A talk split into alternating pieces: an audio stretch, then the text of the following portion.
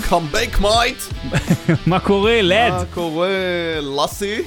אה, וואו, וואו, איזה מרגש לחזור לפה. היינו, כאילו היינו פה רק לפני כמה ימים, וכמה, אני לפחות עברתי באותם ימים. אפילו לא שבוע עבר, כן? הקלטנו ביום חמישי, היום יום שלישי. ותראה מה הספקתי.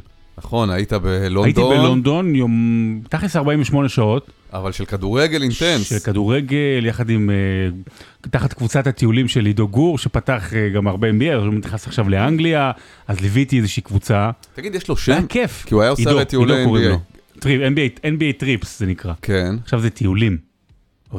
טיולים כזה, טיולים. אם אני לא טועה, איך אנחנו טיולים. עושים לו פה. פרומו, אה? אה? בכיף, חבר, בוא, אחרי שהוא לקח אותי, ישנו לא, ביחד אני בחדר. חולה על עידו גור, באמת אני חולה. אחד האנשים שאני מתגעגע אליהם יותר אה. מהתקופה שהייתי בערוץ הספורט, אני בטח. אמסור לו דש חמה. אמ, תשמע, אין אבל אין- צריך למצוא. מיתוג, צריך למצוא מיתוג לטיולי ספורט האלה, אני אמ, ממש... אה, צריך צריך לחפש איזה משהו. אז בוא נעזור לו. כן.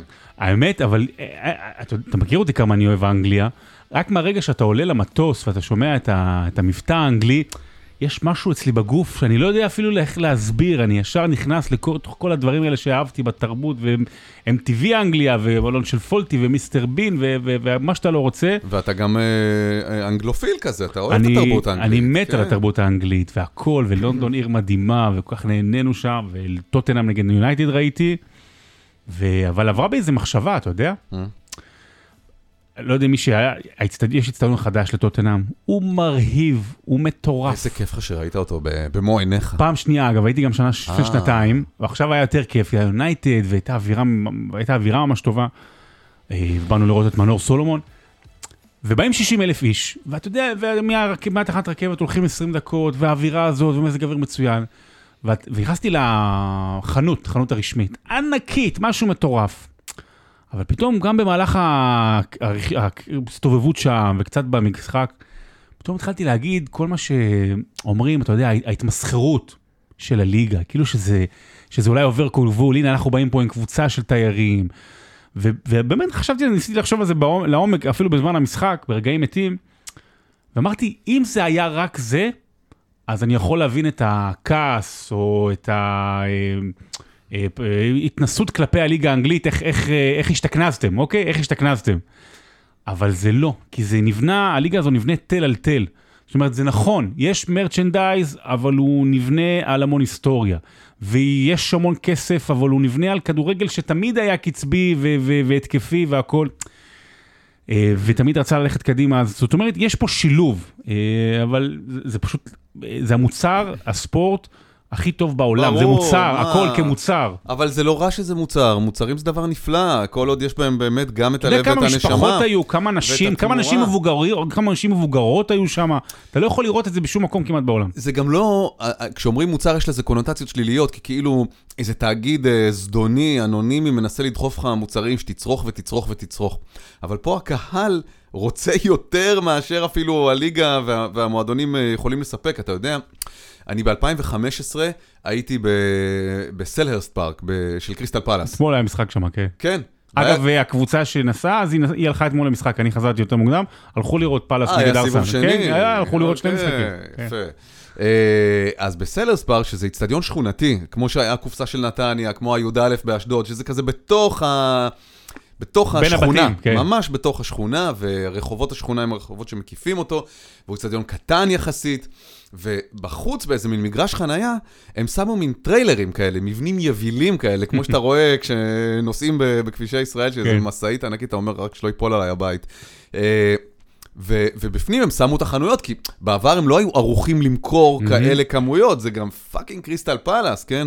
אה, מועדון מדרום לונדון, והיו כמה מבנים כאלה יבילים, והתורים השתרכו החוצה אל תוך השכונה, כי הם לא עמדו בעומס של למכור חולצות של, של קריסטל פלאס, פלאס. כן. שאולי של דוד אמסלם קנו שם, של איציק זוהר. של איציק זוהר, אה. אבל, אבל כיף לך, זה, זה כיף. אם משהו טוב, הוא טוב.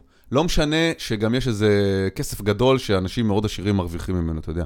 אייפונים זה מוצר של אחד התאגידים הכי חזקים בעולם, של אפל, וכצרכן הוא עולה לך הרבה כסף, אבל הוא נותן לך תמורה מלאה, זה מוצר מעולה. אז אתה אומר, אוקיי, אני זורם עם, ה, עם הקפיטליזם הזה, עם העבדות לתאגידיות הזאת, כי אני מקבל גם תמורה טובה, ככה גם הליגה האנגלית. אז תגיד, איזה תמורה אנחנו נותנים היום למאזינים שלנו, כדי שיהיה להם אה, מוצר ש- שיהיה שווה את הכסף שמשקיעים בו? אנחנו לא אייפון, אנחנו גם לא סמסונג, אנחנו רדמי. לא, אבל יחסית לכסף שאנשים משקיעים, אז אנחנו נותנים את התמורה המלאה. פוקופון. הזמן, הזמן שלכם הוא חשוב לנו. רגע, לך יש פוקופון, לא? היה לי. היה לך, נכון. האמת, הייתי מבסוט ממנו, חבל על הזמן. האמת, הטלפונים הסינים הם סבבה לגמרי. להגיד לך שאני כן. מרגיש עכשיו הבדל מהסמסונג שיש לי? לא. חוץ מזה שזה עלה לי יותר כסף. כן, לא, מדי. יש הבדל, בוא לא נצלול זה, אבל... במצלמה, ה- במצלמה, וגם מעניין אותי את תחת המצלמה, באמת. אוקיי.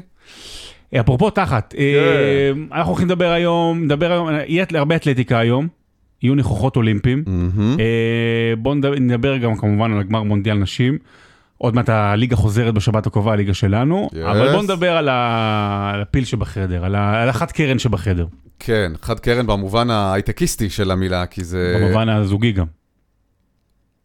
נכון, נכון, אה, אה, תראה, סימון, תראה על. מה אתה חושב ומה אני חושב. זה כאילו אתה לא היית בארץ. דניאל פרץ, אה, נרמז שהוא בן הזוג של נועה קירל. מה זה נרמז? אתמול היה. תמונה משותפת שלהם. אבל לא ראיתי יותר מדי תמונות.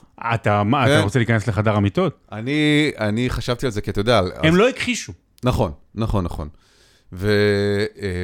ואני חשבתי שאתה אומר חד קרן, כי חד קרן בהייטק זה סטארט-אפ ששווה מעל מיליארד דולר. והוא לא רחוק משם. ובמונחים הישראלים הוא. ההעברה הכי גדולה שהייתה אי פעם, נכון? לא, לא, לא, אה, לא, לא. אה, קודם כל, אה, יש את מונס דבור שעבר לסביליה, בזמנו זה היה 15 מיליון, Mm, ואוסקר גלוך הוא גם היה, אם אני לא טועה, 8 או 9 מיליון. אוקיי. אז אז לא, אבל- אז אבל נמחוק- לא, אבל- אני אמחוק את זה בכל מקרה. לא, לא צריך למחוק, זה זה בסדר גמור שאנשים גם ידעו מי אתה באמת. בדיוק.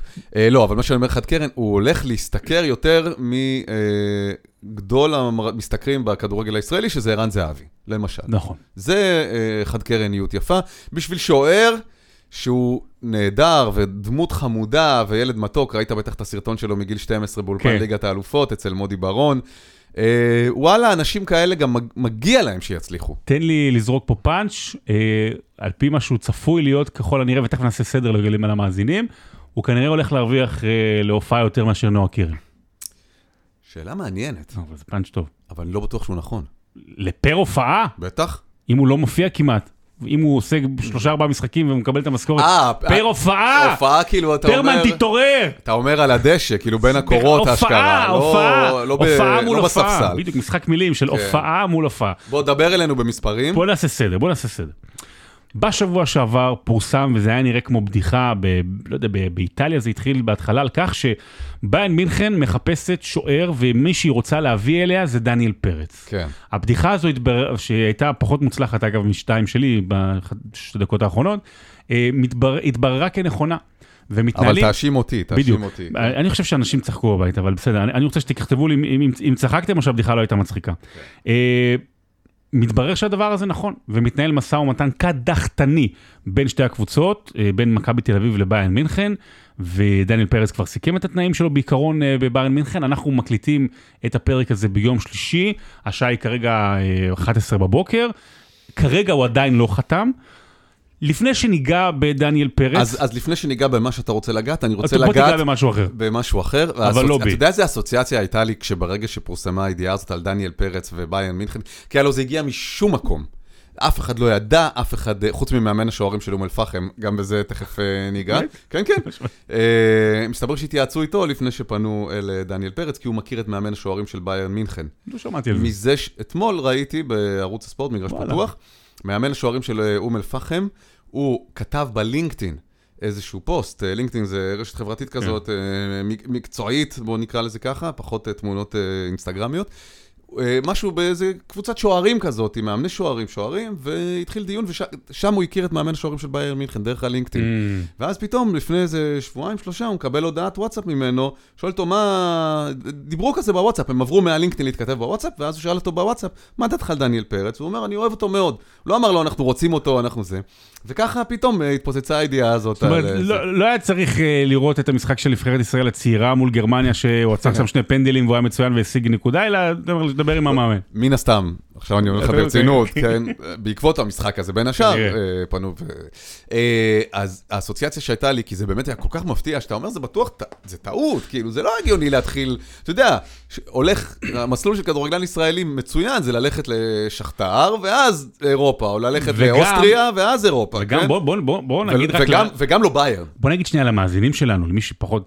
ביירן מינכן היא כנראה אחת מארבע, חמש הקבוצות הגדולות בתולדות הכדורגל האירופי. זאת אומרת, זו קבוצה עם ארבעה, ארבע, ארבע זכיות באליפויות אירופה, אם לא טועה, ארבע. אה, עשר שנים אלופת גרמניה, זאת אומרת, זה אחד מת- מתאגידי הכדורגל, זה שם, זה, זה, זה קונצרן כדורגל. זה כאילו ברמת בראד פיט, אם אה, משווים את זה לכוכבים הוליוודים, זה הכי גדול שיכול להיות. בראד פיט אבל שמשחק גרמני ב- במאזרק חסר כבוד, ולא- טרנטינו. ולא איטלקי, בדיוק. אה, בקיצור, אז זה כל כך היה נראה מופרך, שזה הזכיר לי ממש לפני, וואלה, 20 שנה נדמה לי, הייתה כותרת פתאום בעיתון, ברצלונה מעוניינת בדגו. וזה הופיע בידיעות אחרונות, ואתה יודע, זה היה... אני חושב שזה ידיעות אחרונות, אני מתנצל מראש אם אני טועה, אם זה היה בעיתון אחר. אה, ואז אמרו, וואו, וואו, וואו, what the fuck, מאיפה זה הגיע וזה? ואז הסתבר שזאת הייתה טעות בתרגום, והיא מעוניינת... בדקו. בדקו, שלימים הפך להיות אה, אחד השחקנים הגדולים בתולדותיה. אז אה, אמרתי, רגע, איזה שם עולמי של שוער הוא כמו פרץ. פרס אולי, כן? זה פשוט פרס יכול להיות. אז אה, זה לא דקו. יפה, לא זכרתי את זה אפילו. אה, בוא, יש פה שתי נקודות. יש פה קודם כל את העניין המקצועי, תכף ניגע בו, אבל בגלל שאנחנו מקליטים כשהוא עדיין לא חתם, ועדיין יש פערים, ובאמת שהם נמשכים כבר ארבעה, חמישה ימים. עזוב, זה ייסגר, זה ייסגר, זה ייסגר. זה ייסגר, אבל עלה פה איזשהו דיון שאני כן רוצה לגעת בו. אנחנו נוגעים פה בהרבה דברים. מכבי תל אביב רוצה למעלה מ-7 מיליון אירו על, על השחקן. זה השווי שלו שקפץ אה, באופן משמעותי אחרי הקיץ האחרון. אני רק רוצה לפתוח סוגריים. אה, יצא לי גם להכיר קצת יותר את דניאל פרץ בגיאורגיה, ו- ובכלל גם לפני, מדובר לא בילד, אבל בבחור מדהים. זאת אומרת, יש אנשים, לאנשים טובים מגיעים דברים טובים, ואני ממש שמח בשביל דניאל פרץ, גם על ההופעה שלו באליפות אירופה וגם עכשיו. וגם אני לא מכיר. אז, אז הוא רוצה שבע, מעל 7 מיליון. על פי כל הדיווחים זה התחיל מזה שביירן הציע שלושה וחצי מיליון, וזה עכשיו היא מגיעה עד לחמישה מיליון וחצי, ו- ו- ואחוזים כאלה ואחרים עתידיים ממכירות. והתחיל דיון שלם ברשתות שאנחנו חיים שם, אה, והרבה גם עיתונאים אחרים אמרו, תשמעו, זה לא בסדר. אה, מכבי תל אביב, בגלל שזה ביירן מינכן, בגלל שזה חלום של אה, כל שחקן ישראלי, בגלל שזה יכול לתרום כל כך לכדורגל הישראלי, ובגלל שזה גולדהר, שאנחנו יודעים שיש לו הרבה ממון, אז מה, עכשיו בגלל אה, מיליון, מיליון וחצי הם הולכים אה, להוריד את העסקה הזו? כי כבר היו דיווחים שזה נראה שזה עומד ליפול. ואני חייב לומר ש... אני יכול להבין את הכוונה הזו, באמת את הרצון הטוב, אני לא יכול להתחבר לזה. לא יכול להיות ש, שמצד אחד אתם אומרים, בוא נהיה אירופה, בוא נהיה כדורגל מקצועני, בוא נהיה עולם עסקי נורמלי, ומצד שני אומרים, לא, בסדר. מכבי תל אביב אה, אה, גידלה, שיבחה אותו, אה, השקיעה בו את מיטב שנותיו ושנותיה, והמון כספים והכל, זה כמו עם גלית דיסטל והטייסים, נכון? ברור, זה- השקענו בכם. בדיוק. כן. אז, אז למה היא צריכה לוותר? אם בייר- ביירן מינכן יש יותר כסף מגולדהר, אני חושב, כאילו כמועדון. בוא נגיד, לביירן מינכן יש יותר כסף ממכבי תל אביב. שביירן מינכן תוותר על מיליון יורו ותיתן עוד אחד, מה, מה הבעיה שלה? כאילו הם צודקים, אבל זה חרטא. אני לא איזה איש עסקים גדול, אה, אבל חתמתי מספיק חוזים בחיי, אני, אני לא, לא משווה כמובן, בסכומים אבל... האלה. ב, בדיוק. אבל אה, כ- כמה שנקרא בעגה התקשורתית טאלנט, שכדי לדעת מניסיון שברגע שהתפרסם הסיפור הזה, והבנו, ו, ונודע שזה באמת רציני ולא איזה פיקציה עיתונאית, זה ייסגר. הדברים האלה לא מתפוצצים על כסף, בטח לא על מיליון יורו לכאן או לכאן. כל ההיסטריה הזאת של לא, לא, לא, אל תקלקלו את המעבר הזה. אה, מי שמנהלים את העניינים האלה, אלה אה, מנהלים בכירים, אנשי כספים, אה, של משא ומתן. בר- ברגע שיש כוונה מצד הביירן ויש נכונות מצד מכבי תל אביב ורצון גדול מאוד, אני מתאר לעצמי, מצד דניאל פרץ עצמו, הדברים האלה, הם יכולים לעבור כל מיני מהמורות, אבל בסך הכל זה חלק ממשא ומתן. כי בהתחלה, אם אתה זוכר, הם אמרו, לא, ההצעה היא על 4.5 מיליון יורו, לא, בעצם 5, ואז הם אמרו, אנחנו לא נוותר, ואנחנו כן נוותר, טה-טה-טה-טה-טה, זה הכל רעשי רקע. ברור בסופו של דבר שזה ייסגר על 6 או 7, או כמה שיצליחו אה, קצת אה, לכופף, וכמה שרצונה הטוב של ביירן מינכן אה, ינחה אותה. וגם הם שיגרו כל מיני מניפולציות, אנחנו עד מחר בבוקר, אם לא זה... זה הכל מניפולציות של משא ומתן. זה ייסגר, וגם גולדהר ומכבי תל אביב מבינים שאי אפשר לעצור את uh, דניאל פרץ במעבר כזה. אתה לא יכול לעמוד בדרכו בפני, אה, ולשים לו מחסום בשדרוג כל כך משמעותי בקריירה.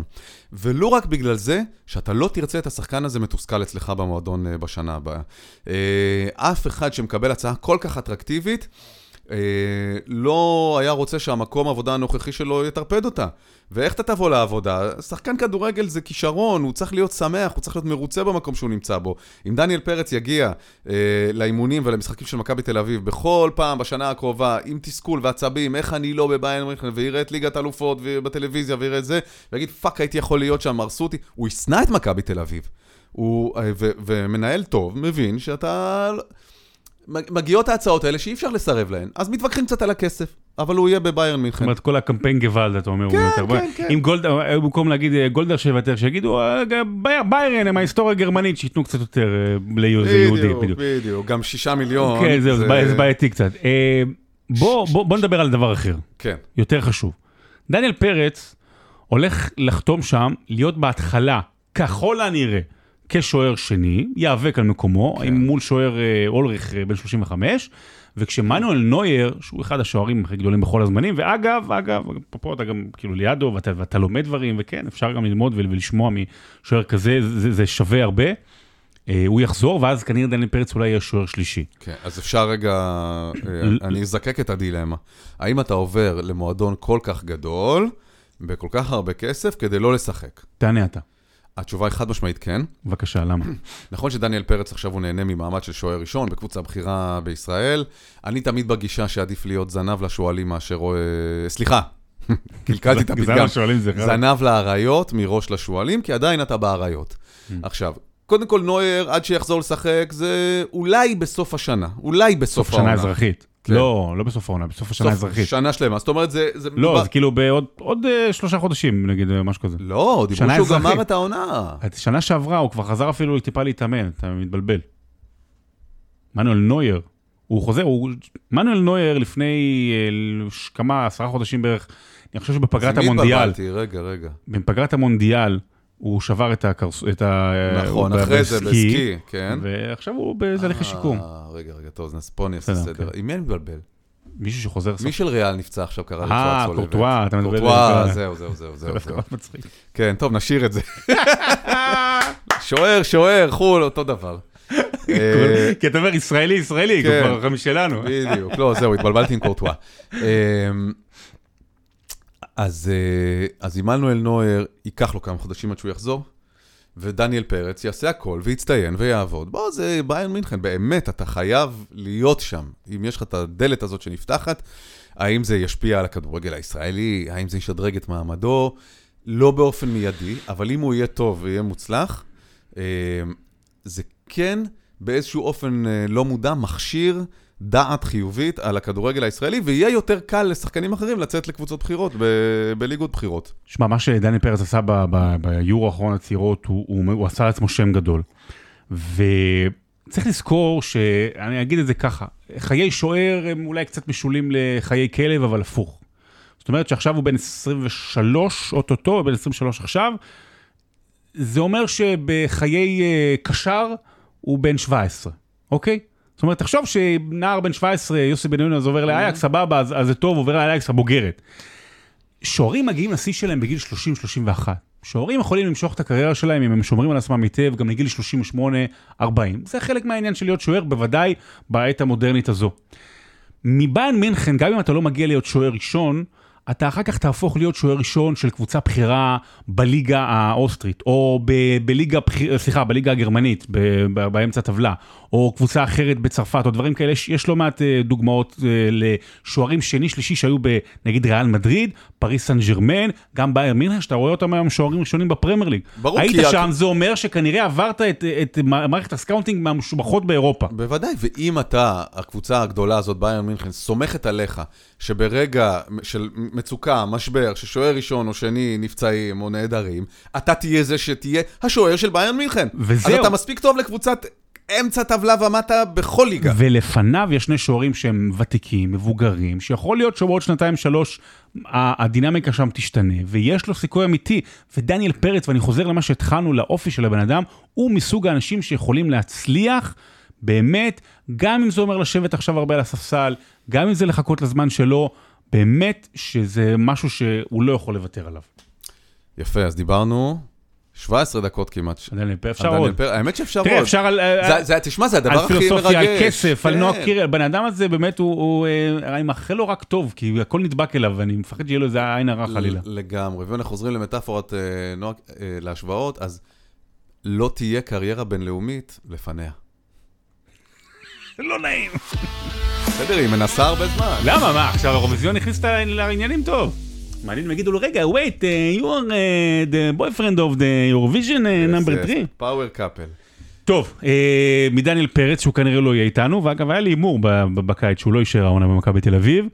הליגה נפתחת בשבת, הליגה כן. שלנו, הליגה שאנחנו נדבר עליה הכי הרבה. הליגה שאנחנו עדיין אוהבים הכי הרבה, עם כל הכבוד לפרמייר ליג ולכל מקום אחר. הליגה שתיפתח במשחק הנהדר בשבת בין אה, בני סכנין להפועל תל אביב. אה, אני משדר את הליגה, או נמצא בה, אתה יודע, באיזשהו, מה שנקרא בתפקיד, אני מגיע לשם. אתה היום אה, המון המון אוהד, ואני שואל אותך כאוהד, אתה מתרגש לקראת פתיחת העונה? בהחלט כן. באמת, באמת, או בשביל אה, ה pod? מה זה מתרג... אני לא. לא עכשיו אומר משהו של ה pod. לא, אבל- בוא, אני אשאיר עכשיו בעריכה את ה glitch במוח שלי בין אה, קורטואה ונויר, אז אה, אני צריך לזייף פה זה. אה, תראה, זייפת מספיק. אני, אני אוהב את הליגה שלנו, ברור, מה, אנחנו כולנו אוהבים את הליגה שלנו, אני גם... אה, אבל אתה אוהב ומלא ביקורת בו זמנית. בוודאי, כי אני לא בן שמונה, אני תכף בן חמישים, אה, ואני חושב שאין כיף כמו הליגה שלנו. אני מודה שבשנים האחרונות, אני כמובן צופה, תשמע, נגיד יש משחק מסעיר בין נתניה וריינה במחזור הראשון. אה, ודאי שאני אצפה בו.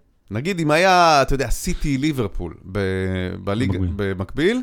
הייתי 80-20 צופה בנתניה ריינה ומזפזפ, כן? מאמין לך. אבל, אבל 80 אחוז כן. בנתניה ריינה. יותר ויותר, ופעם גם זה היה אצלי, אתה יודע, אם הייתי, אם היה משחק אה, של קבוצות שאין לי שום עניין בהן אישי, כן? הפועל חיפה נגד אה, חדרה, או כזה, והיה במקביל אה, גם איזה משחק אה, חולי אה, בינוני ומעלה, הייתי רואה את הפועל חיפה. ב- בשנים האחרונות זה קצת התחלף, אני, כי, כי, כי יש גבול. יש גבול, מה אני אעשה? אבל... התבגרנו. אבל הליגה שלנו היא בוודאי הליגה הכי מעניינת מבחינתי כאוהד וכאדם. ומה הבעיות בה? הבעיות בה פערים גדולים, חוסר יציבות, היא עושה צעדים מאוד מאוד חיוביים בשנים האחרונות, מבחינת ההתמקצענות והקהל ואיצטדיונים וכולי, דיברנו על זה הרבה גם. הבעיות הגדולות זה פערים, כמובן. פערים אה, גדולים בין אה, שלוש, ארבע קבוצות אה, ושאר הליגה. אה, וכשאני אומר שלוש, ארבע קבוצות זה כמובן מכבי חיפה, מכבי תל אביב, הפועל באר שבע. שנראית לא טוב אה, בפתיחת העונה הזאת, וגם נראה שהדבר הזה, אני מקווה שהם הצליחו לבנות שם בעשר השנים האחרונות תשתית מקצוענית כזאת, מבחינת ניהול אה, ומה שקורה מאחורי הקלעים, שתשרוד גם את המשבר המקצועי הזה מבחינת היכולת על הדשא. כן. ביתר ירושלים זו קבוצה שוואלה, הלוואי שהייתה יציבה יותר, כי היא עם הכי הרבה קהל, ופוטנציאל ומתקן, תחלופת בעלים, והכל תמיד שם, לא משנה מי מחזיק את הקבוצה, זה נראה שוגע. בלאגן אחד גדול. והפועל תל אביב, שנראית כאילו מעוקץ לעוקץ, עוברת. ממש. כל פעם מגיע המשיח החדש, ואז מסתבר שהוא משיח שקר, מבחינת הבעלים. חבל גם. אם הייתה לנו ליגה של מכבי חיפה, מכבי תל אביב, הפועל תל אביב, ביתר ירושלים, הפועל באר שבע, מכבי נתניה, שש הקבוצות הגדולות, שהן היו באמת באמת אה, יציבות, זה כבר היה סביר ו- ויכול לסחוב את כל שאר אה, הקבוצות, גם מבחינת, כי היו מספיק... אבל חוץ מהשתיים הגדולות באמת, מכבי חיפה כן. ומכבי תל אביב, אין, אין יציבות, אין המשכיות, אין איזה משהו שאתה אומר, טוב, גם עוד אה, חמש-שש שנים אנחנו נראה את המאבקים האלה. אתה זוכר שרק לפני 12-13 שנה, משחק העונה היה מכבי חיפה, הפועל תל אביב. כן, כן. הפועל תל אביב היום, טוב, זה כבר נושא כן. לפרק שלם. תראה, תמיד היו פערים בין הגדולות לקטנות, זה תמיד מתחלף. העניין, מה שקורה כרגע זה הפחד הזה, שאתה לא יודע מתי זה יתחלף אם בכלל. כי אתה לא, לביתר ירושלים, הפועל תל אביב, אה, אין את היכולת, זה לא נראה בזמן הקרוב לעין, לחזור להיות גדולה. ואני לא מדבר על עונה אחת, אני מדבר על לחזור כן, להיות כן, גדולה. כן, כן. הפועל באר שבע הייתה גדולה, זה, זה נשאר שם קצת מאחור, ונראה באמת שהשתיים הראשונות אה, פותחות ממנה פער. אבל אה, עדיין אני מקווה לעונה טובה. תראה, אני, אני מאוד אוהב את הליגה, לפעמים, לפעמים זה קצת קשה להגן עליה. אה, אני גם לפעמים צריך לעשות את זה גם מתוקף תפקידי, כן, כשאתה, כשאתה אתה, חלק מהמוצר, בעצם אני, אני, אנחנו חלק מהמוצר אצלנו בערוץ הספורט אחת, זה מוצר שלנו, אנחנו רוצים וצריכים לקדם אותו, כי כש, כשטוב למוצר, טוב לנו, ו, ואנחנו נהנים, וזה הכל כאילו בא ביחד. אנחנו עדיין מלאי ביקורת למה שיש. אני חושב שאחת הבעיות המרכזיות אה, זה מה שקורה בנושא של הכספים ופתיחת השערים. אתה דיברת על זה פעם, איך הכדורגל שלנו הלך אחורה. ואני אומר לך מבחינת רמה. מבחינת רמה. ואני אומר לך שזה לא נכון. אם אני, אם, אני, אם אני שם את כל השחקנים הישראלים הטובים בקבוצות הישראליות, אם אני אאגד כזה קבוצות אולסטאר, אתה תראה שזה לא נכון. אבל משהו קרה. כי כשאנחנו גדלנו ונורא נהנינו מהליגה של שנות ה-90, ואנחנו מה, רביבו ברקוביץ' ותראה איזה רמה הייתה והכל, אז באמת רק רביבו ברקוביצ'ים כאלה הלכו לאירופה. היו, היו לך, לא. היו לך ארבעה, חמישה, שישה ליגיונרים, ובאמת היו הטובים ביותר. זאת אומרת, אבי תקווה, או, או שלום תקווה היו הולכים, כאילו, היו הולכים, ורוני רוזנטל. ורוזנטל. ורוזנטל. ונימני, וזוהר, וברקוביץ', וכל- ורביבו. וכל אלה, מה כן? משותף לכל אלה? שחקני נבחרת ישראל. כן. זאת אומרת, שחקני נבחרת ישראל הטובים, לא כולם, היו באמת הופכים לליגיונרים. היום, כולם הופכים לליגיונרים. אתה יודע שרועי קיאט, שחקן שאני מאוד מחבב, ואני גם מכיר אותו ברחובות, הוא משחק היום בליגה האזרית.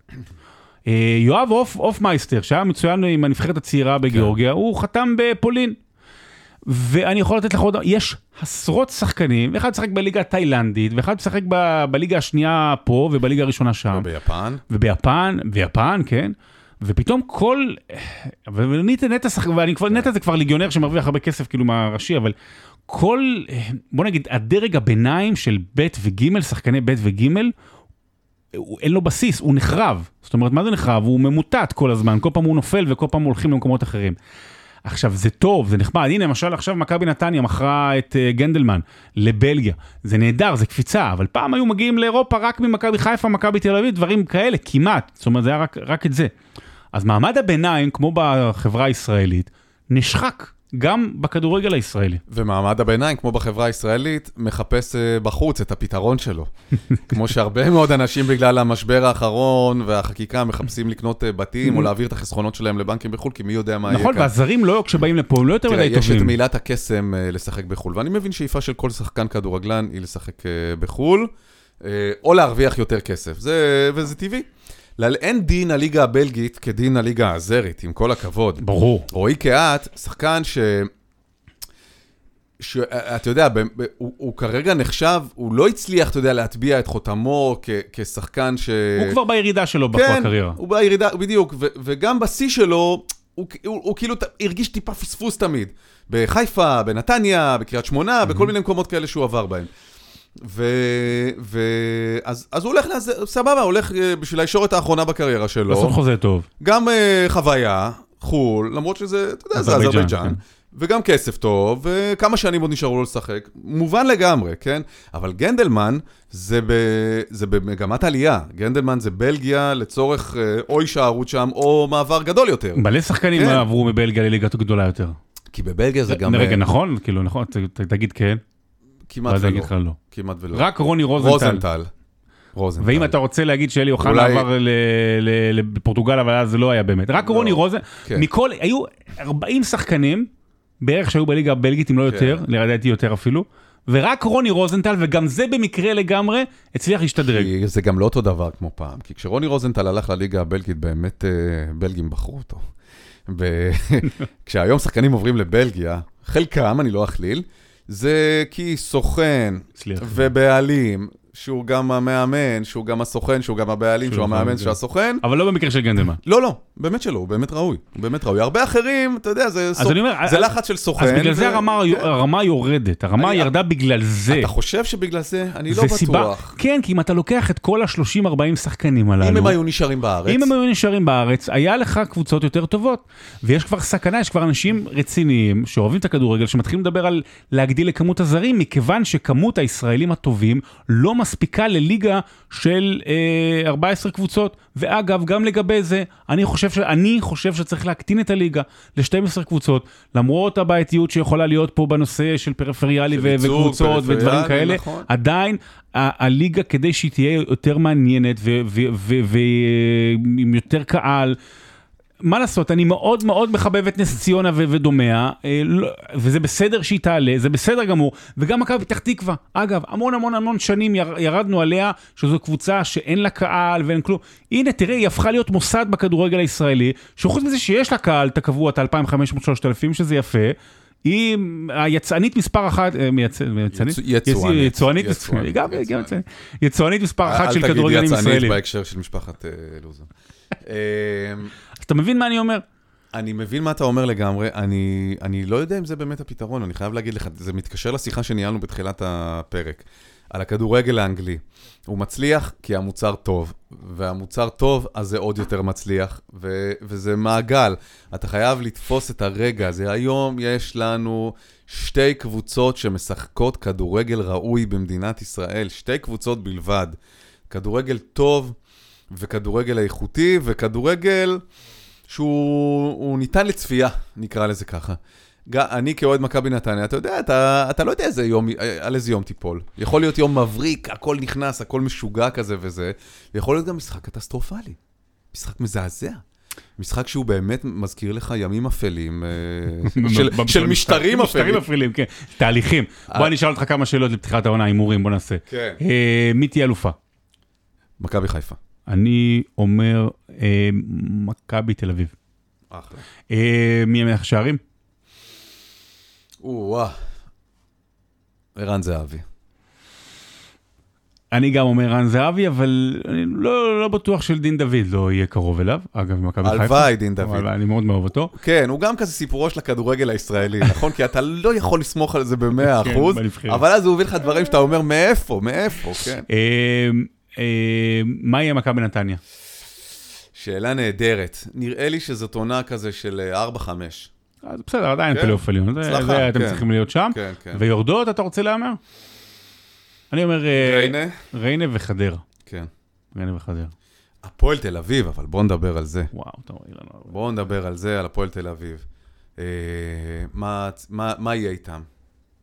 הם לא ישיגו פלייאוף עליון. לא? לא, הם- יהיו שם חששות, יחלו- ירידה? יתחלפו מאמנים, המאמן... יהיה- לא ירידה? לא, לא תהיה ירידה, תהיה באזור. אה, אני חושב שביתר ירושלים תהיה בפלייאוף העליון. אני חושב שהפועל ירושלים גם תמשיך בפלייאוף העליון. אה, מכבי נתניה והשלוש הגדולות, זה- זה ההימור שלי. אני כל כך רוצה שהפועל תל אביב תצליח. באמת. חשוב, חשוב זה נורא, לכדורגל, כי, זה- כי כמה כבר קבוצות עם נכסים כאלה של קהל יש לך, שאתה יכול, ש, שאתה יכול לוותר עליהן. כאילו זה... לא. אני לא מצליח להבין איך המועדון הזה באמת מדחי אל דחי, מדחי אל דחי. אה, נושא מורכב ל- ל- ל- ל- לאייטם בפרק אחר.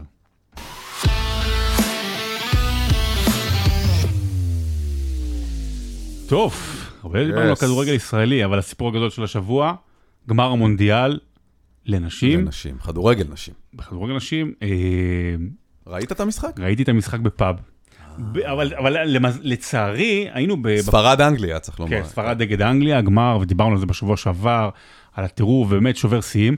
ראיתי גם יום לפני וגם באותו יום ראיתי בטלוויזיה את הפרי גיים, באמת מדהים, שעה ורבע, ואגב פאנל רק של נשים ב-BBC, אה, ומלא קטעי VTR וההיסטוריה, ואין, אין על הטלוויזיה האנגלית, אבל באמת איך פמפמו את זה, והייתה התחושה, התחושה הגדולה גם ברחוב האנגלי. אני רק אגיד שהייתי במלון ליד הקובן גרדן, שזה מרכז לונדון. אז להגיד לך שהייתה אווירה של אנגליה ומונדיאל, לא, כי זה בעיקר זה לא היה כזה פאב מחוץ למפעל, אה, בית חרושת, כן, כן, מעמד הפועלים. יורקים בירה, כן. אה, אז, אז לא, במובן הזה הלכנו קצת, הייתי באוקספורד באיזה פאב, ראיתי את המשחק, היו שם גם ספרדים אבל הרבה אנגלים.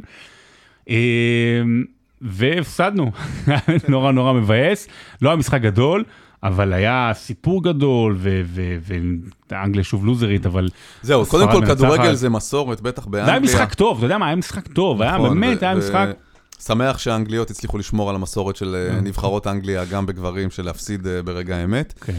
אה, היה משחק טוב. אני ראיתי מחצית שנייה אמנם, רק את המחצית השנייה, נהניתי, זה פשוט היה כיף. כן. פשוט היה כיף.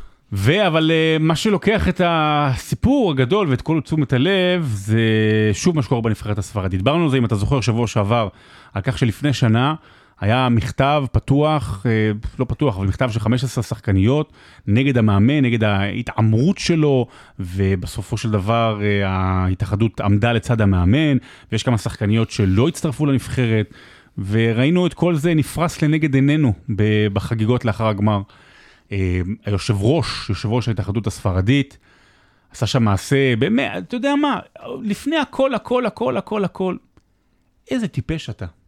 מטומטם. איזה טיפש אתה. ממש, ממש. כל העולם רואה. אתה, אתה הרי יודע מה בגדר גבולות המותר, נגיד שאתה חלאת המין האנושי, נגיד, אני לא יודע, למרות שאני מודה שהוא לא חלאת, אבל נגיד שאתה חלאת המין האנושי, מה אתה עד כדי כך מטומטם? לקחת את השחקנית, זאת שכבשה את שער הניצחון, אתה לוקח אותה, מחבק אותה בפה לעיני כל העולם. מנשק אותה. מנשק בפה. אותה. מה זה מנשק? גם תופס אותה. תופס לה את הראש מאחורה ומצמיד אותה. ויש אחרי זה גם סרטונים שלו בחגיגות שהוא נראה שם ביציע הכבוד, אה, אה, אה, חופן את מבושיו, משל היה מייקל ג'קסון בהופעה כן. ב-85. או בחדר המיטות.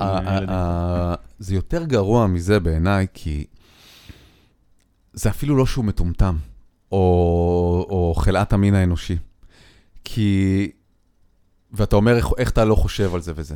זה הבעיה, זה בגלל זה זה יותר גרוע, שהוא לא חשב על זה, שההתנהגות שלו הזאת היא האינסטינקט, היא מה שיצא כשיש פרץ של התרגשות, שאתה לא שולט בעצמך, אז מה יוצא לך? ככה הוא מתנהג, אני האמיתי שלך יוצא. והרסת את כל מה ששבועות, אה, בעמל רב של שבועות, השחקניות האלה בנו. כי זה תפס את כל תשומת הלב גם. כן. והוא גם סירב להתנצל בהתחלה, רק אחרי שנכנסו בו. נכון, ועוד יש סרטון שלה אומרת, לא אהבתי את זה, בחדר הלבשה.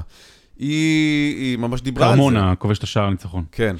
אמ, וזה הדבר הגרוע, שזה שוב הזכיר לנו את יחסי הכוחות האמיתיים.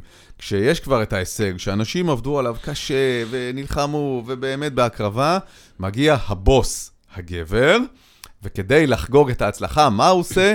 כופה את עצמו פיזית על זאת שבעצם ראוי שהקרדיט שלה. שיהיה שלה. ו- וזה זה, זה הדבר המבאס. עכשיו, אפשר להסתכל גם על חצי הכוס המלאה, כי, כי דיברו על זה. דיברו על זה, וכמה זה, שזה לא בסדר. וזה, כמה זה לא בסדר. עכשיו, נכון שעל, שוודאי שעדיף שזה לא היה קורה, ועדיף שבאמת הייתה חגיגה בינלאומית כל כך יפה וכל כך גדולה, עם צפיות שיא במספרים בלתי נתפסים בכלל, אז עדיף שזה לא היה נגמר כך, אלא שבאמת היה, היו חוגגים את הסיום של זה. אתה יודע, הסתכלתי אה, יום אחרי שזה קרה, בעמוד האחורי, בידיעות אחרונות, עיתון. אה, והכותרת עסקה ב, אה, בתקיפה הזאת. זו תקיפה פיזית. שמע, אם אתה הולך ברחוב ומצמיד מישהי פתאום ומנשק לה, זו תקיפה, אין, אין לזה הגדרה אחרת. גם אם אתה מכיר אותה ופתאום אתה תופס לה את הראש ו, ומנשק אותה. תהיתי, א', כאילו אמרתי, יואו, כדורגל נשים מגיע לעמוד האחורי בידיעות אחרונות. מצד שני... מצד שני, האם זה היה מגיע? אם לא היה את הדבר הזה, האם רק בזכות ההישג של ספרד, אה, כן זה היה מגיע לשער האחורי בידיעות אחרונות? לא, לא יודע, לא יודע להגיד. לא, לא לשער האחורי. כנראה שלא. אני גם לא מבקר אותם, אבל זה ביום המשחק. זה לא קיבל בשער הראשי. נכון. לקראת המשחק, אבל זה בסדר. לא, אני לא אומר שזה בסדר, אני אומר, אנחנו, בוא, בוא, לא, בוא לא נהיה תמימים ולא... אנחנו מתקדמים צעד צעד, זה בסדר, גם בישראל, בישראל נכון. לא, אנחנו מפגרים אחרי כל העולם, לא... בישראל, בוא, וואו, בוא לא אנחנו צפויים, דור זה אחורה. צריך, אנחנו... זה צריך לאט לאט, ואנחנו מדברים, ופתאום זה נושא שיחה, ואנחנו כבר פעם רביעית מדברים על זה, ואחרים, זה בסדר גמור. בסופו של דבר, זה זה. וזה ההתבטאות של ג'אני אינפנטינו, אה, הנשיא פיפ"א, שדיבר על, גם הוא אמר, באיזו התנסות פטרונית גברית מוז, מוזרה כזאת, הוא אמר, בואו ת, תדפקו על הדלתות, אנחנו נעזור לכם לפתוח אותם, או דברים כאלה. כאילו זה גם, זה היה התבטאות כל כך, כל כך אה, סקסיסטית שכזו, וזה מחזיר אותנו גם למציאות, שכדורגל זה עדיין מקום מאוד מאוד גברי. זה כדורגל זה עדיין מקום שבמיוחד המנהלים שלו, רואים את המקום הזה, הרבה מהמנהלים שלו רואים את המקום הזה בצורה גברית.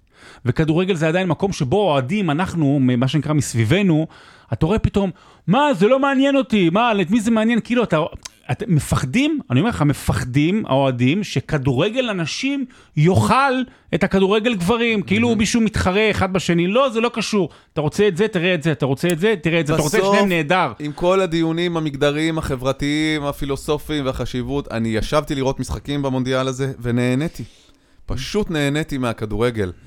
וכן, יש עוד הרבה דרך לעשות. הלוואי שתהיה ליגה טובה בישראל, גם יציבה, שלא כל שנה זה נס אם יש אותה או אין אותה, או קבוצות נופלות וקמות. חבל מאוד, אבל uh, הכיוון הוא סך הכל חיובי.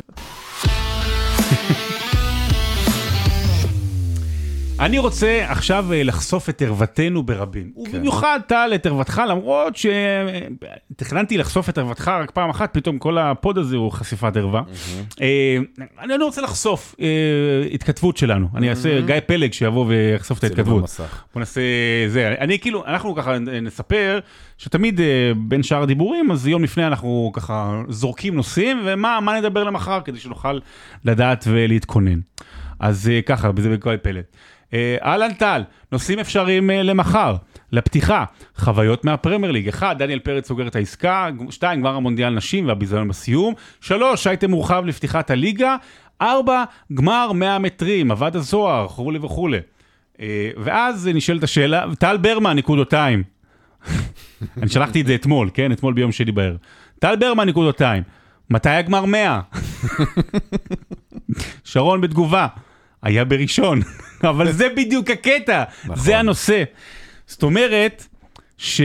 מעבר למהלך שרצית להוציא את עצמך טוב, יפה, לא, בוא- לא, בוא אבל- נדבר ואני על המהות. לא, אני אחשוף גם את כן. ערוותי, שאני אני הייתי חולה אתלטיקה, אמר- סיפרתי את זה בגיל צעיר. עד לפני כמה שנים, עכשיו ראיתי מלא את כל התחרויות, סיפרתי לך שהפסדתי מסיבות כדי נכון. לראות גמר 100 מטר. סיבות ברכה, והייתי, לא סתם. כן, והייתי קיצים שלמים בילדות רואה אליפויות עולם, אני אומר לך 100 מוקדמות, באמת, ואני חולה על אתלטיקה, באמת, מה זה חולה? אני אהבתי מאוד אתלטיקה. עם השנים אתה הולך למקומות אחרים והכל, אבל גם בגלל שהייתי בלונדון, לי לפחות היה תירוץ, אני שכחתי בכלל שהיה גמר 100 מטר. ואז פתאום אני פותח את הזה בלילה, אומר, היי, נועה ליילס, האמריקאי, ששמעתי את שמו, זכה במקום הראשון, בתוצאה של 9.83. עכשיו, שהיא תוצאה טובה. כן, כן, היא תוצאה, כן, יחסית. טובה. עכשיו, אני לא מאשים אותך, ואני לא מאשים את עצמי, ואני גם לא יודע מבחינת רייטינג והכל, אבל לפחות את הסובבים אותי, יש איזושהי תחושה שמשהו בזוהר של הריצות הקצרות של המאה מטר גברים, תכף נדבר על אנשים שהיה אתמול משהו מאוד מעניין, עבד. ובאיזשהו מקום, אתה יודע, אני זוכר את הכוכבים של פעם.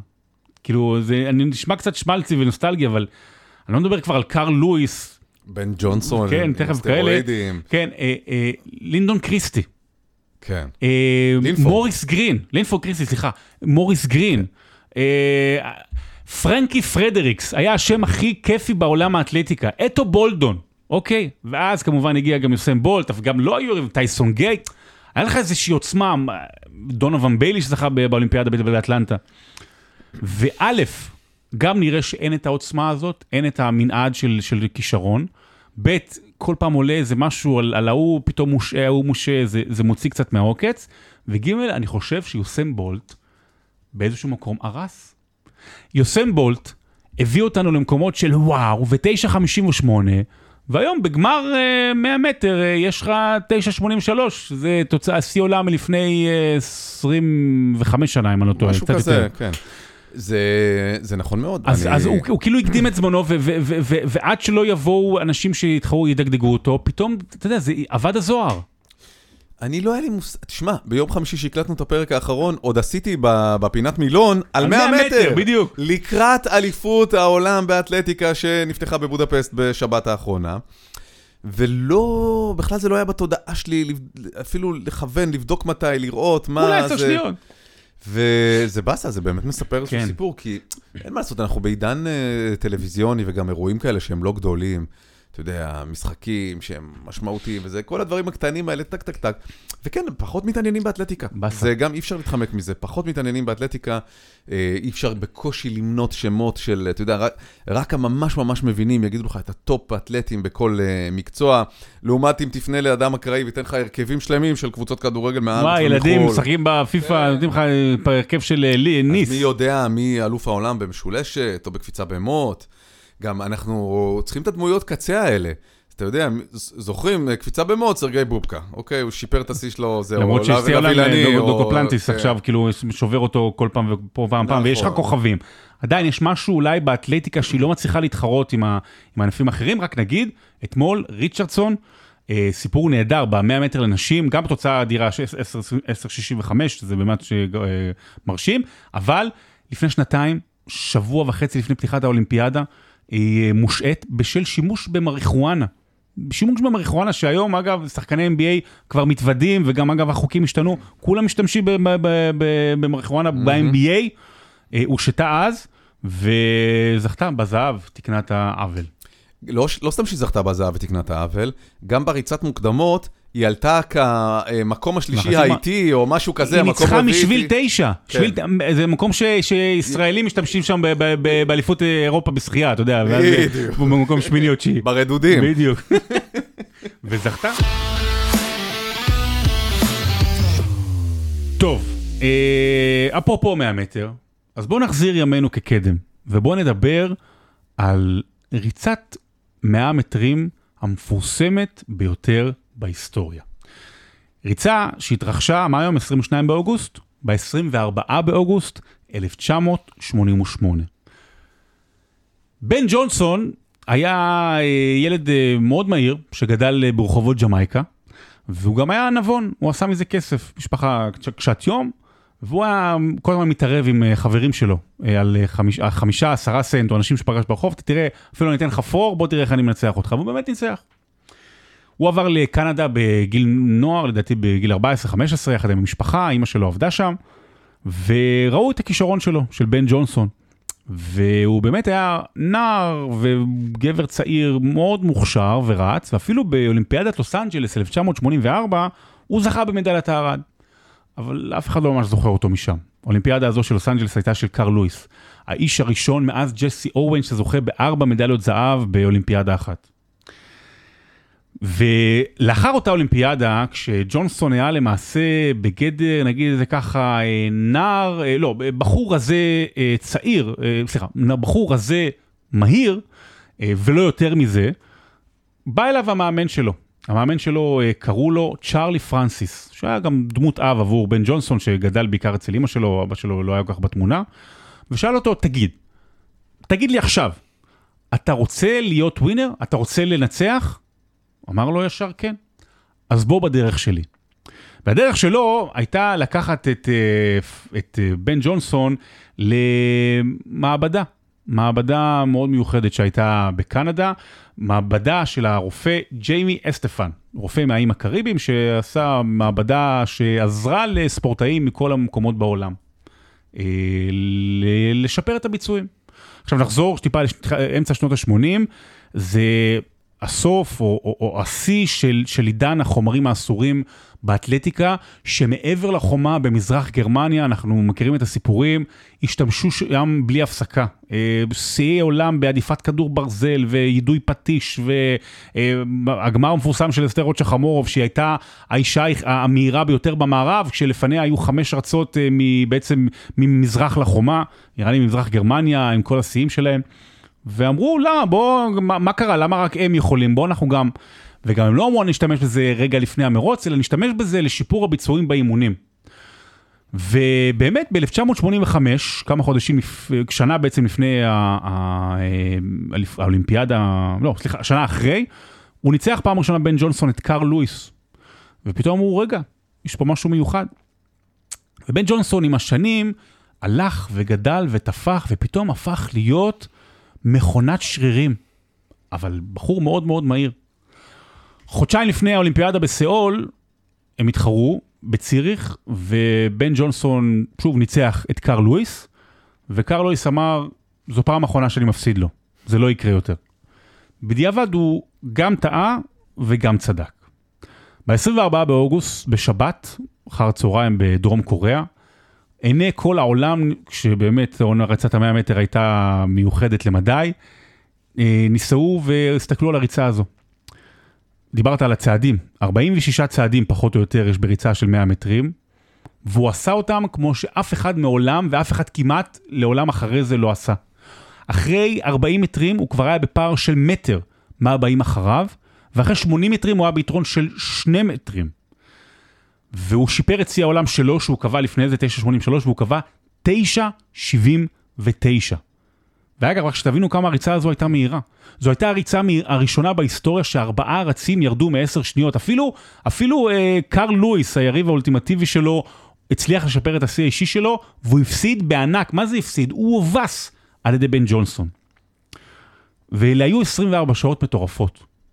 24 שעות שבהם העולם ראה הישג ספורטיבי שאולי רק אפשר להשוות אותו לבוב בימון, שקפץ קפץ ל-8.91 באולימפיאדת 68 בקפיצה לרוחק, ואנשים אמרו, רגע, הוא נחת מהירח. זאת אומרת, זה שיא שאתה אומר לעצמך, איך ב-1988 הגיעו ל-9.79, אתה יודע מי היחיד ששבר את ה-9.79? יוסם בולט. הוא היחיד הראשון ששבר את ה-9.79 ב-2008. זאת אומרת, אם שיא העולם היה נשמר מ-88, הוא היה מחזיק 20 שנה בריצת 100 מטרים. וסיפרו אחרי זה אנשים מסביב, שכשבן ג'ונסון הגיע ליום התחרויות ובכלל לאולימפיאדה, העיניים שלו נראו צהובות. כי שלושה שבועות לפני כן הוא נפצע ברגל, ולא בטוח אם הוא היה יכול להתחרות. ונכנסו כל מיני ספונסרים ואמרו אם אתה תתחרה תקבל מאיתנו מיליון דולר כי באמת זה היה הקרב הגדול זה היה מג'יק ג'ונסון נגד אלארי ברד זה היה בן ג'ונסון נגד uh, קארל לואיס זה היה מהיריבויות הכי גדולות של שנות ה-80 באתלטיקה ובספורט בכלל. אז הוא נאלץ להשתמש בשימוש מוגבר באותם חומרים סטרואידים אנבוליים שעזרו לו בתחרויות בשנים שלפני ו-24 שעות אחרי זה. חואן אנטוניו סמרן שהיה יושב ראש הוועד האולימפי שהודיע לפני האולימפיאדה כי הם הולכים לשנות לגמרי את כל התפיסה במלחמה בסמים האסורים, הודיע שבן ג'ונסון נמצאו בבדיקות שלו חומרים אסורים. בניגוד לפעמים הקודמות הוא לא עשה את זה בצורה החכמה או נכונה על מנת שאפשר יהיה למוסס את זה ושלא יגלו. 24 שעות לאחר מכן הוא... בורח מצלמים בשדה התעופה, האיש שברח מקר לואיס כמה ימים לפני זה בורח מצלמים בשדה התעופה, מכסה את הפנים שלו במזוודה כדי לברוח משם, וזה הפך לריצת המאה מטרים המפורסמת והמדוברת ביותר בהיסטוריה. וקר לואיס, שגם לגביו יש המון סימני שאלה לגבי הקריירה, וזה עלה וירד, הוא כאילו הצד הטהור, ובן ג'ונסון הוא הצד הרע, ועד היום, הנה, סתם דיברנו מקודם, הזכרת אותו, כי הוא סמל, סמל רע. אבל חשוב לי לומר משהו על בן ג'ונסון, בניגוד למשל למישהו כמו לאנס אמסטרונג. בן ג'ונסון היה יסמן. בן ג'ונסון אמר כן, נכון, הוא אמר כן למאמן שלו. והוא אמר, אמר כן לרופא. והוא אמר כן למדינה כמו קנדה, שב-1976 הייתה המארחת האולימפית היחידה בהיסטוריה שלא זכתה בזהב. וכולם ראו אותו מתנפח וגדל, ואף אחד לא אמר, רגע, רגע, יש פה משהו מוזר. לא. רצו שהוא יהיה האיש שלהם, הילד שלהם של קנדה. ואחרי שגילו את זה, קנדה רצתה להוקיע אותו, ואחד השרים בממשלה אפילו אמר שיחזור לג'מייקה, אתה יודע, אנחנו מכירים את הסיפורים האלה. ובן ג'ונסון, בניגוד ללאנס ארמסטרונג, שנקבל פעם אחת ניכנס לזה, שניהל איזה כמו ארגון מאפיה כזאת בתוך עולם האופניים, יש אנשים רעים שעושים דברים טובים. זה לאנס ארמסטרונג. ויש אנשים טובים שעשו דברים רעים. וזה בן ג'ונסון. ותראה איך 9.79 שניות הופכות לנושא שיחה לשנים קדימה. לגמרי, ומה שזכור במיוחד מהריצה הזאת, זה השוט של הסקירה של הרצים על קו, ה, קו הזינוק, על הקאן, קאן זינוק שלהם, ואני זוכר את הקריאה הזאת, ואני זוכר שאני לא זוכר מי שידר את זה כאן בישראל. אני חושב שניסים קיוויתי. ניסים קיוויתי. אפילו התייחס לשרירים המנופחים שלו. אני חושב הקפיץ להם בחזה כזה, הוא הקפיץ. כן, והוא היה כזה ככה מתוח, אתה אומר, איזה יד, איזה קיבורת, איזה, איזה גוף. והנפילה המטורפת, המהירה, הכואבת והחדה מלהיות הגיבור של העולם לנבל המרושע, הרמאי, היא הייתה קשה מאוד, היה, מהירה. אני חייב לשאול שאלה פילוסופית. אני רוצה שתענה לי עליה. השבוע היה סרטון ויראלי של דניאל חן, סטנדאפיסט נהדר, שאני אוהב אותו. הוא דיבר, כאילו בצחוק, אמר, מה קרה, אני רוצה ש... אני, למה אתם זה? אני רוצה שאנשים יקחו מסיימים, אני רוצה כן. לראות מישהו מסיים ב-5.85, מה שאמרת, הכי כן, מהר. כאילו, מה אכפת לי איך? מה אכפת לי, כאילו, ש, שכולם יהיו, ובוא נראה מי עושה את זה הכי טוב. היית רוצה לראות כזה? כי אני אגיד, אני אגיד לך למה אני לא. כי אנחנו, יש משהו בספורט עם כל הכסף וזה וכל מה שקרה, שאנחנו רוצים לחשוב שזה פנטזיה, להישאר באיזושהי תמימות של סרט. אם יגידו לנו שמישהו פה עשה משהו שהוא לא נכון... זה, זה שימוש, אה, אה, מה זאת אומרת? היית, אם הייתי אומר לך עכשיו, אני למה יכול... ב, למה בכדורים לא ובנעליים מיוחדות כן? תגיד לי רגע, אם אני אומר לך עכשיו שפיתחתי טכנולוגיה שמשתילה מנוע בתחת של, אה, של רץ, כן? אף אחד לא רואה את זה. זה עובד, הוא מפעיל את זה בשלט רחוק, המאמן, וזה נותן לו פוש של עוד, אה, עוד, אה, אתה יודע, שלושה קמ"ש, כן? זה תקין, לא תקין, היית רוצה לראות את זה, לא הייתי רוצה לראות את זה. אני חושב שברגע שאין השפעות חיצוניות ואין עזרים נוספים, וזה נגיש לכולם, הרי מה פה הסמים נתנו, או המנוע שאני מפתח ברגעים אלה? אה, יתרון לא חוקי על פני מתמודדים האחרים. אנחנו רוצים שהיתרון יהיה פיזיולוגי לגמרי, שיהיה של, של אימונים, של כוח, של שרירים, של מהירות, של כל התכונות האישיות שהבן אדם בא איתן. לא על מה מוסיפים לו. סמים זה תוספת חיצונית, מנוע זה תוספת חיצונית. נעליים, כולם יכולים אה, להשתמש בכל הנעליים. אם יש לך כסף, כן. כן. אבל בוא, מי שמגיע לגמר 100 מטר באולימפיאדה, כסף. יכול לקנות נעליים טובות, אוקיי, או, או ההתאחדות שלו. אז, אז בסמים, או כל מיני עזרים אחרים, זה פשוט הופך את התחרות ללא הוגנת. אני לא יכול לשחק כדורסל אה, אם אני על סטול עומד, נכון? על... זה לא, זה, זה לא עובד ככה. אה, זה לא טוב, זה לא התחרות. יפה. אנשים יושבים עכשיו באוטו, מאזינים, אומרים לעצמם, רגע, רגע, מה פספסתי פה? רגע, עכשיו אמור להסתיים על זה. לא, אל תדאגו, לא, אה, לא לקחנו לכם את פינת המילון, אני מבטיח לכם אנשים שלא. אה, קנאים לפורמט. לא, אתה יודע, גם אה, נבהלו. נכון, לא, התחבר לנו המאה מטר של הזה והמאה מטר שלך, ועכשיו גם זה עסק באולימפיאדה, אז, אז זה לוקח אותנו למילון של uh, היום, שהוא באמת אה, לא קשור לכלום. יפה, אה, מעולה. לא, זה קשור, כן, זה קשור לאולימפיאדה כמובן. יש לומר המשחקים האולימפיים, אגב, זאת הטרמינולוגיה הנכונה, אבל אנחנו נגיד כן, אולימפיאדה. ותגיד גם גביע העולם, בסדר? בדיוק. ואל תגיד מונדיאל. אבל זה האולימפיאדה, עוד שנה, האולימפיאדה בפריז 24, זה קצת פינוק, כי רק לפני שנתיים היה יפן 20, טוקיו 2020, אבל זה בעצם היה ב-21 בגלל הקורונה, בקיצור. אז, אז סתם נתקלתי באיזושהי ידיעה ש... של משהו שידעתי, אבל זה... הופתעתי להיזכר בזה. אה, אתה זוכר, הרי הוועד האולימפי כל הזמן מנסה להראות שהוא רלוונטי וצועד עם הזמן, וכל הזמן מוסיף ענפי ספורט כדי להיות אטרקטיבי לצעירים, ו... טרמפולינה וכאלה. להראות שהוא פתוח, יפה. אז באול- באולימפיאדה האחרונה התווספו אה, טיפוס, גלישת גלים, נכון. לא גלישת רוח, גלישת כן, גלים, כן. וסקטבורד. שזה מגניב. יש איזה ילד- ילדה בת 14, כן, מהמם, כן. אבל אבל אתה אומר, זה כאילו, X Games. זה לא, זה בדיוק, זה יותר שייך ל Extreme Games ולא ל X Games ולא לאולימפיאדה הקלאסית, אבל זה גם יכול להיות שאנחנו מקובעים וצריך לפתוח את הראש. אז הם אה, ערכו את הבכורה בטוקיו, גם לאולימפיאדה הקרובה בפריז התווספו כמה ענפים חדשים. למשל, יהיו שמונה ענפים חדשים, למשל, ציד אה, מכשפות. לא רחוק מזה, סללום בקנו, סללום בקנו, זאת אומרת, כן. הקנו רגיל כבר לא הספיק? אה, משעמם הקנו הרגיל, אנחנו צריכים את הסללום. קניתי. אה, יש כל מיני ענפי גלישה חדשים אה, בים. סללום בקנו, זה מה שהילדים יאהבו עכשיו. זה עכשיו. לא רוצה- לא רוצה טיקטוק, אני רוצה לראות סללום. אני רוצה לראות סללום בקנו. זה ענף קשה מאוד, אני ראיתי. ספק. כן. אה, ושיא השיאים, באמת, שאתה אומר לעצמך, באמת אפשר לסגור את האולימפיאדה וללכת הביתה. ענף אולימפי חדש בפריז 24, ברייק דנס. נכון, נכון. עכשיו, אני, זה בדיוק מה שראיתי, אמרתי לעצמי, לא יכול להיות, ואז נזכרתי שידעתי וזה, והתחלתי לעשות עם עצמי תנועות, אני אדגים לך, הופה, הנה, מדליסט הארד.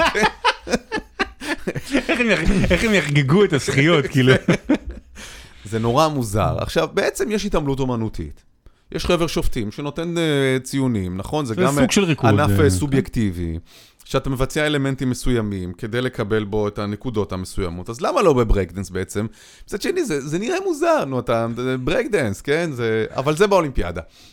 אז אה, הלכתי לבדוק מה הם ענפי הספורט המוזרים ביותר שהיו באול... בהיסטוריה של האולימפיאדות. אני לא מדבר על יוון העתיקה, אני מדבר כן, מאז כן. האולימפיאדה המודרנית אה, ב-1896. אני זו- אני זוכר קצת, אבל אני אני אתן לך את ה... יאללה, תן לי את ה... אה, קודם כל, אה, הוקי roller skate. היה דבר כזה. הוקי roller skate? כן. עכשיו יש הוקי שדה. נכון, הוקי שדה אבל זה ברגליים, ויש גם אה, הוקי קרח כמובן, אבל הוקי עם סקייטים. גדול. זה אפילו לא היה במשהו מאוד רחוק, זה היה בברצלונה 92. אה, ארגנטינה לקחה את מדליית הזהב של ההוקי roller skate, זה דומה, ספורט שדומה להוקי, מ- משוחק על מש- משטח אה, קשיח עם גלגיליות. אה, זה היה רק בברצלונה, זה לא שרד, לא המשיך. אה, אגב, רוב ענפי ספורט המוזרים, הם היו אולימפיאדה אחת כן, או כנראה שתיים, לא- לא, לא היה ביקוש. אגב, אתה יודע שיש גם אופנועי BMX? כן, זה ראיתי בלונדון, זה מגניב, מגניב מגניב. בטוח. לא אגיד לך אם זה מה שאני בא לראות באולימפיאדה, אבל זה מגניב. נכון. אבל הנה, אתה כבר לא בא לראות, דיברנו על 100 מטר, שאפילו את ה-100 מטר ריצה אתה לא בא לראות כבר. אז חייבים. לא, באולימפיאדה אני- אין מצב שלא. בוא נראה. בוא נראה. כן, באולימפיאדה כן, אבל, אה, אבל הנה, אתה רואה, אם יש דעיכה, אפילו בענפים נכון. הקלאסיים של, של האתלטיקה, אז, אה, אז מנסים להמציא. בקיצור, אוקי רולר היה זה. ב... האם אתה מכיר את המשחק קורפבול? קורפ- לא, קור- קורפבול. קורפור אני מכיר. קרפור, כן, יש פה ליד הבית שלי. אה, זה היה בשתי אולימפיאדות, אה, 1920 ו-1928.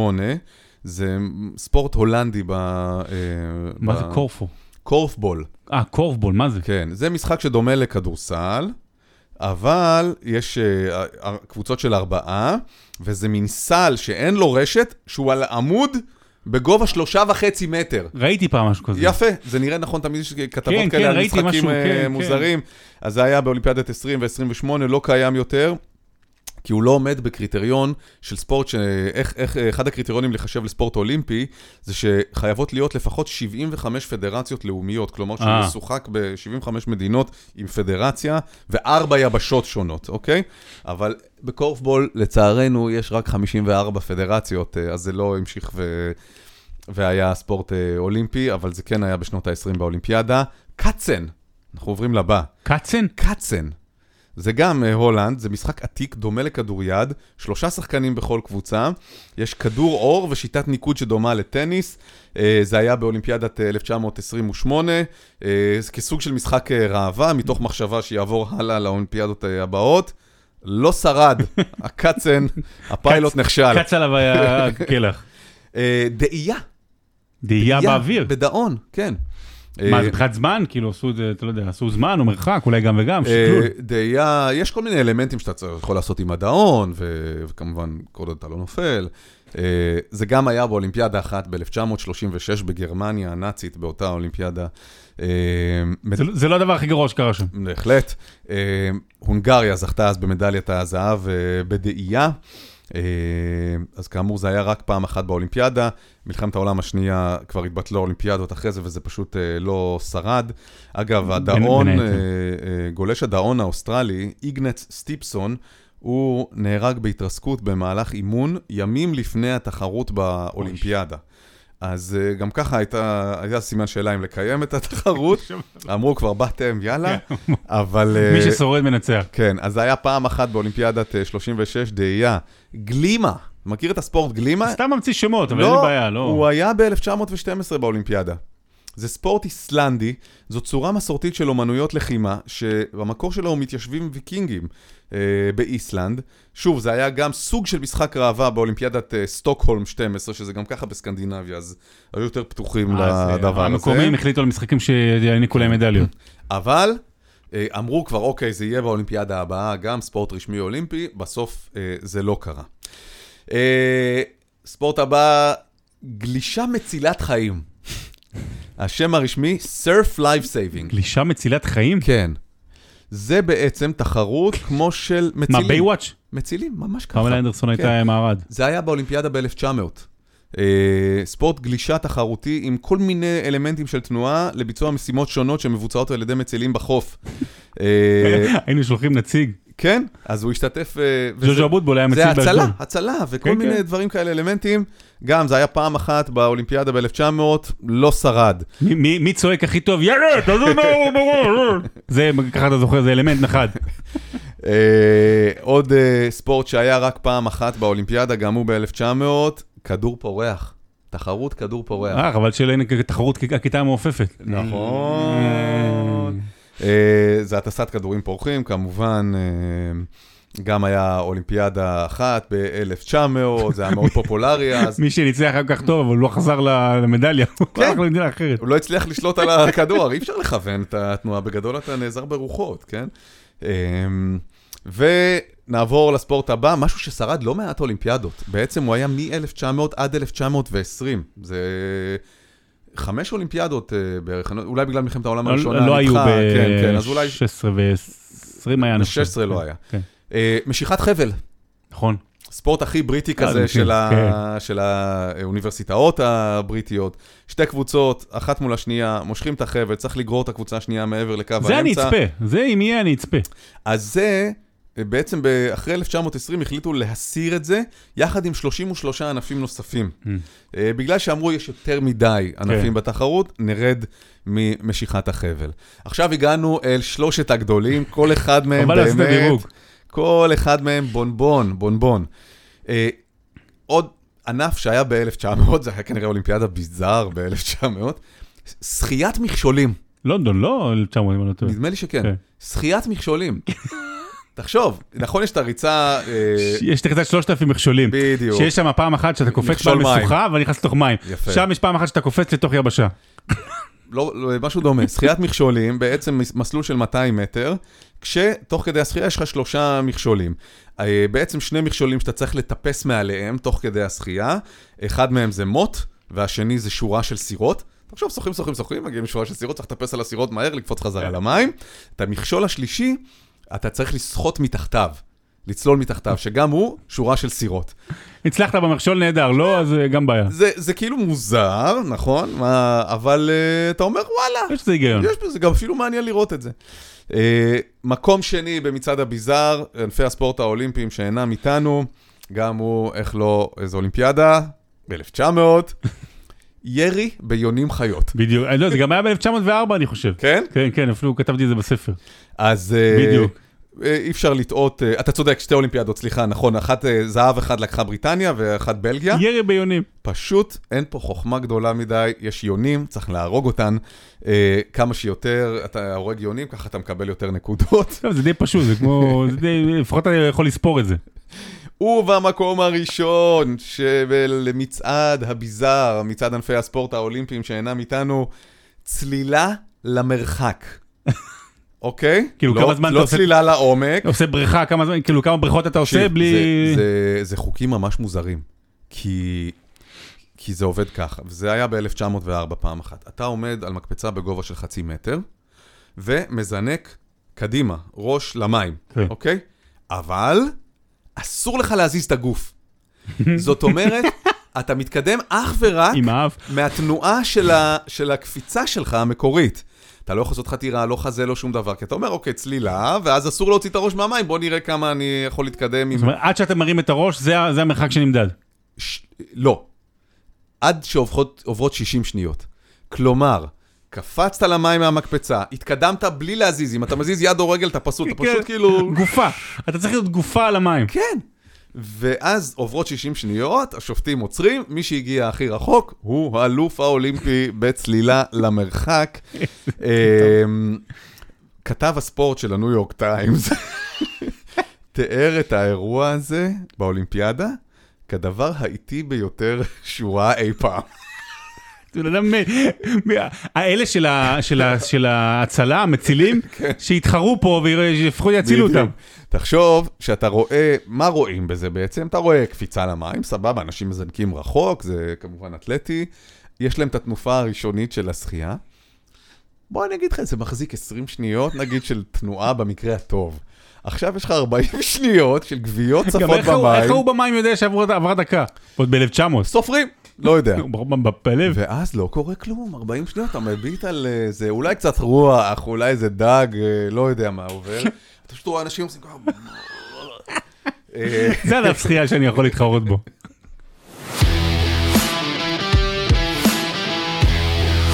יש זנב, יש זנב לפני שניפרד. אה, מבין ענפי הספורט האולימפי הקיימים, מה להערכתך הוא הספורט האולימפי הכי פחות אהוב, הכי פחות פופולרי? הכי פחות פופולרי? כן, שייט מפרשיות, 470. לא. אה, עשו סקר, אה, סוסים? כן, כן, עשו סקר. אחרי האולימפיאדה האחרונה. טוב, כי זה, אתה כאילו מתעללים בסוסים. גם מתעללים בסוסים וגם, בוא, אנחנו לא אצילים אה, בריטים, כן? אגב, תבדוק אותי, אפרופו מקצועות, פייר דה קוברטן, מי כן. שהגה את המשחקים האולימפיים המודרניים, הוא זכה במדליית זהב בציור. היה פעם ציור באולימפיאדה, כן, תבדוק במחקר בראשונה. אני חושב הוא אמר, ב-1912, אני חושב. הוא אמר אולי, איך אני אזכה באולימפיאדה. שהקמתי? כן. במה אני טוב? משהו כזה. אז כן, 13% בלבד ציינו אה, את, אה, סוסים. את הסוסים כענף שהם אוהבים. זאת אומרת, 87 טוב, אחוז כבר לא מאוד, זה- סוסים. מתאים ל-1900 הענף. הזה. אני אומר, בוא נוציא את הסוסים, נחזיר את הצלילה למרחק. סוסים צוללים למרחק. יאללה, סיימנו. טוב, תודה. רבה, שיהיה בהצלחה בליגה, ביי. שבוע הבא. אמן.